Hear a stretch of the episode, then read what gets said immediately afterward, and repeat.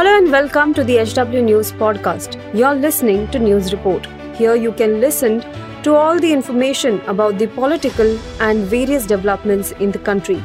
Follow this podcast now to stay updated. At HW News, we have been delivering news that matters to you.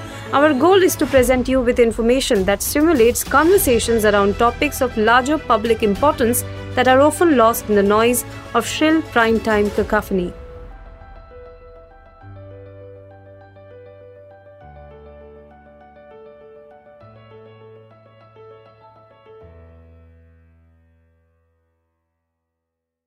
नमस्कार दोस्तों, आप देख रहे हैं H W news और मेरा नाम है सोन कनौजिया कुछ सालों पहले हमारे सैनिकों ने पाकिस्तान में घुसकर पाकिस्तान को सबक सिखाया था। अब गीतकार जावेद अख्तर ने पाकिस्तान को घर में घुसकर मारने का काम किया है। पाकिस्तान में बैठकर जिस तरह से उन्होंने पाकिस्तान को आईना दिखाने का काम किया है, उसके बाद लगातार जावेद अख्तर की सोशल मीडिया से लेकर हर जगह तारीफ़ हो रही है।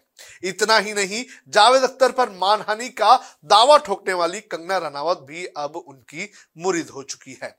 आज इस शो में हम जावेद अख्तर की बात करेंगे और बताएँगे कि कैसे और क्यों जावेद अख्तर की तारीफ़ हो रही है। लेकिन उसके पहले मेरी आपसे अपील है कि आप इस वीडियो को बड़े पैमाने पर शेयर करें। इस गीतकार जावेद अख्तर के बेबाक अंदाज को लेकर अक्सर हमारे देश के ही कुछ लोग उनका विरोध करते हुए दिखाई देते हैं।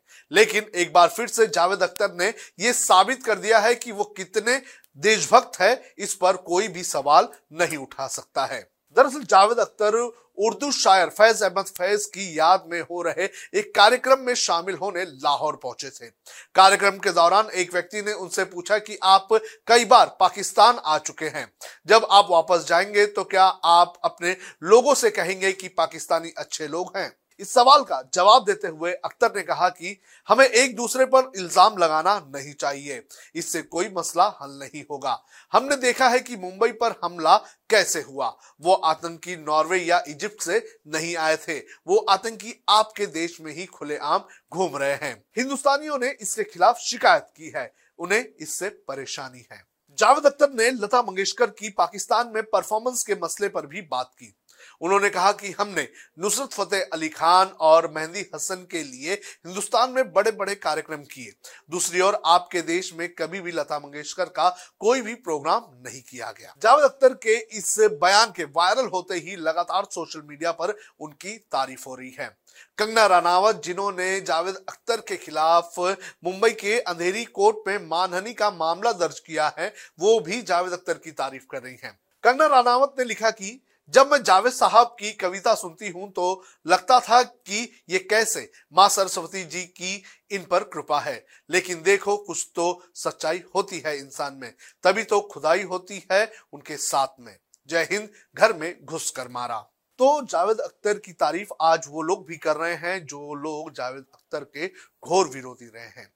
छब्बीस ग्यारह आतंकी हमले की अगर बात करें तो ये वो हमला था जिसमें हमने 175 लोगों को गवाया था। ये हमला हमारे देश पर हमला था और इसको कोई भी नहीं भूल सकता है। जावेद अख्तर का ये बयान उन लोगों के लिए भी तमाचा है, जो लोग जावेद अख्तर को अक्सर देशद्रोही करते हैं। और जावेद अख्तर का ये बयान पाकिस्तान की आवाम के लिए भी तमाचा है, जिनके यहाँ आज भी छब्बीस ग्यारह आतंकी हमले के जो आका है, वो बैठे हुए हैं। जावेद अख्तर ने सिर्फ़ पाकिस्तान ही नहीं, बल्कि आज भारत में भी जो उनके विरोधी हैं, उन्हें चुप करवाने का काम किया है।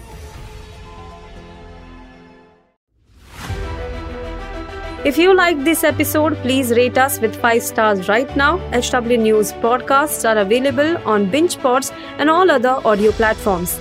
Also, don't miss to check out editorial with Sujit Nair from the House of HW News podcast, and we are sure you will love it too.